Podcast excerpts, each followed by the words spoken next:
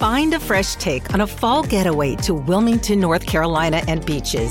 Enjoy hiking trails in a state park, fresh seafood with a side of live music and fall festivals galore. Then live it up along the Riverwalk in Wilmington's historic downtown. With three island beaches, Carolina, Curie and Wrightsville, and a vibrant downtown, you get the best of the Carolina coast all in one place. Plan your fall getaway at Wilmington and Beaches Vacation dot com. Il passe à la vitesse supérieure. Après avoir symboliquement retourné les panneaux d'entrée de nombreux villages ces derniers mois, les agriculteurs expriment leur colère à travers des actions coup de poing depuis quelques jours. Quelles sont les origines de ce mouvement et quelles conséquences pourrait-il avoir? Avant d'aborder les autres infos du jour, c'est le sujet principal qu'on explore ensemble. Bonjour à toutes et à tous et bienvenue dans Actu, le podcast qui vous propose un récap quotidien de l'actualité en moins de sept minutes. On y va! C'est désormais devenu une scène quotidienne. Depuis bientôt une semaine, les agriculteurs français montrent au grand jour leur ras-le-bol en multipliant les blocages d'autoroutes comme celui de l'A sept dans la Drôme ce mardi, les lâchers de détritus comme le lisier déversé devant la préfecture d'Agen. Il y a aussi des opérations escargots et bien sûr un appel à changer les choses. Dans leur viseur, il y a d'abord les très nombreuses normes, parfois contradictoires. Exemple avec les terres mises en jachère, notamment pour soulager la nature. Pour compenser la chute de la production de céréales en Ukraine, on a autorisé les agriculteurs à recultiver ces parcelles mises au repos. Mais dans le même temps, une grande réforme de la P A C propose désormais des aides pour ceux qui respectent le plus l'environnement. Le problème, c'est que ces aides, eh bien, les agriculteurs en ont besoin, car les revenus sont au plus bas. C'est aussi ce qui provoque cette colère, les paysans réclament en urgence une juste répartition des prix.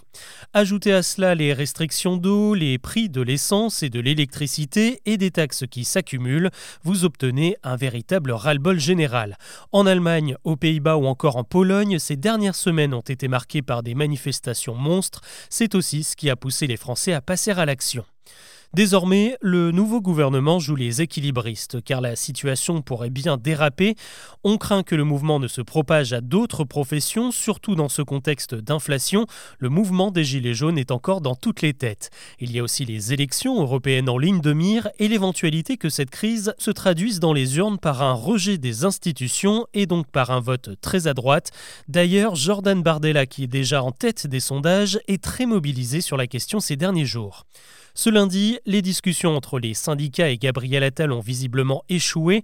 Les représentants lui reprochent son manque de mesures concrètes. Ce mardi, c'est donc Emmanuel Macron qui a pris le relais en promettant d'agir.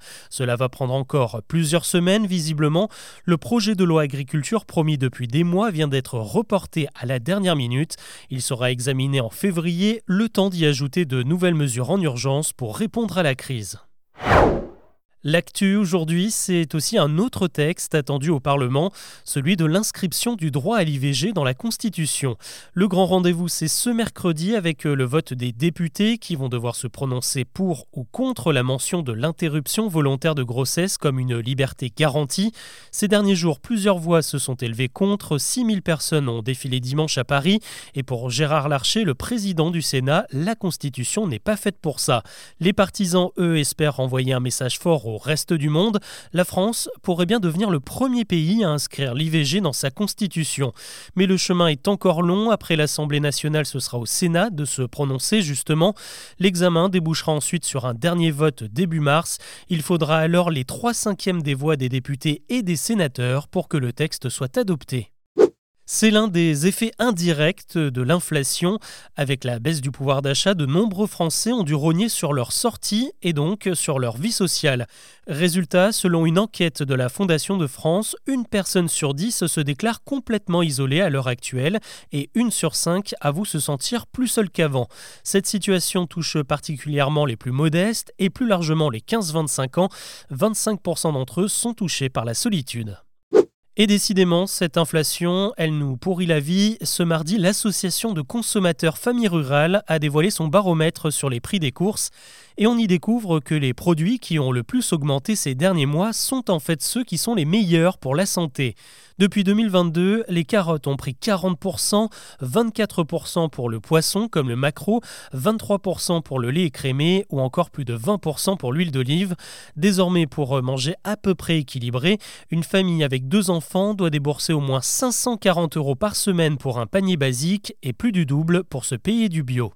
Là par contre, on ne sait pas si les prix sont vraiment pour quelque chose, mais en tout cas la consommation d'alcool continue de diminuer en France. Les chiffres de Santé publique France présentés ce mardi datent de deux mille vingt et un et désormais quarante pour cent des adultes français boivent au moins un verre par semaine. C'était plus de soixante pour cent il y a encore vingt ans.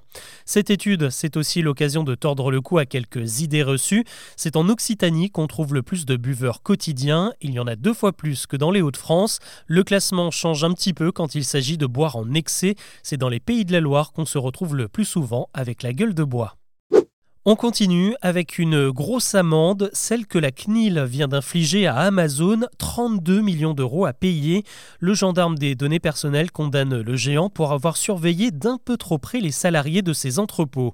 Amazon avait accès au scanner que chaque employé passait sur les codes-barres des colis, un moyen de connaître leur cadence de travail, mais aussi les moments où ils prenaient des pauses. On pouvait aussi savoir combien de temps un salarié mettait à prendre son poste entre le moment où il badgeait à l'entrée et où il scannait son premier paquet. Des mesures abusives selon la C N I L, mais qu'Amazon dément. L'entreprise promet de faire appel. Un mot de sport avec la qualification de l'équipe de France de handball en demi-finale de l'Euro en Allemagne. Les Bleus ont souffert ce lundi contre l'Autriche et se sont finalement imposés trente-trois à vingt-huit. Ils auront encore un match dans la phase de groupe face à la Hongrie ce mercredi, mais dans tous les cas, ils sont assurés de finir premier et ils connaissent déjà leur adversaire dans le dernier carré. Ce sera la Suède et le rendez-vous aura lieu vendredi. On termine avec un juste retour des choses. Et oui, je suis un peu chauvin. Après seize ans de disette, la France est enfin redevenue championne du monde de boulangerie. La compétition avait lieu ce lundi à Paris avec une grosse concurrence du Japon et de la Corée du Sud qui finissent sur le podium. Il a fallu briller dans quatre épreuves, la baguette, la viennoiserie, la restauration boulangère et une réalisation artistique. Et les Français ont a priori fait la différence sur une pièce qui représente un escrimeur inspiré des prochains J O. Voilà ce que je vous propose de retenir de l'actu aujourd'hui. On se retrouve comme d'habitude demain pour un nouveau récap.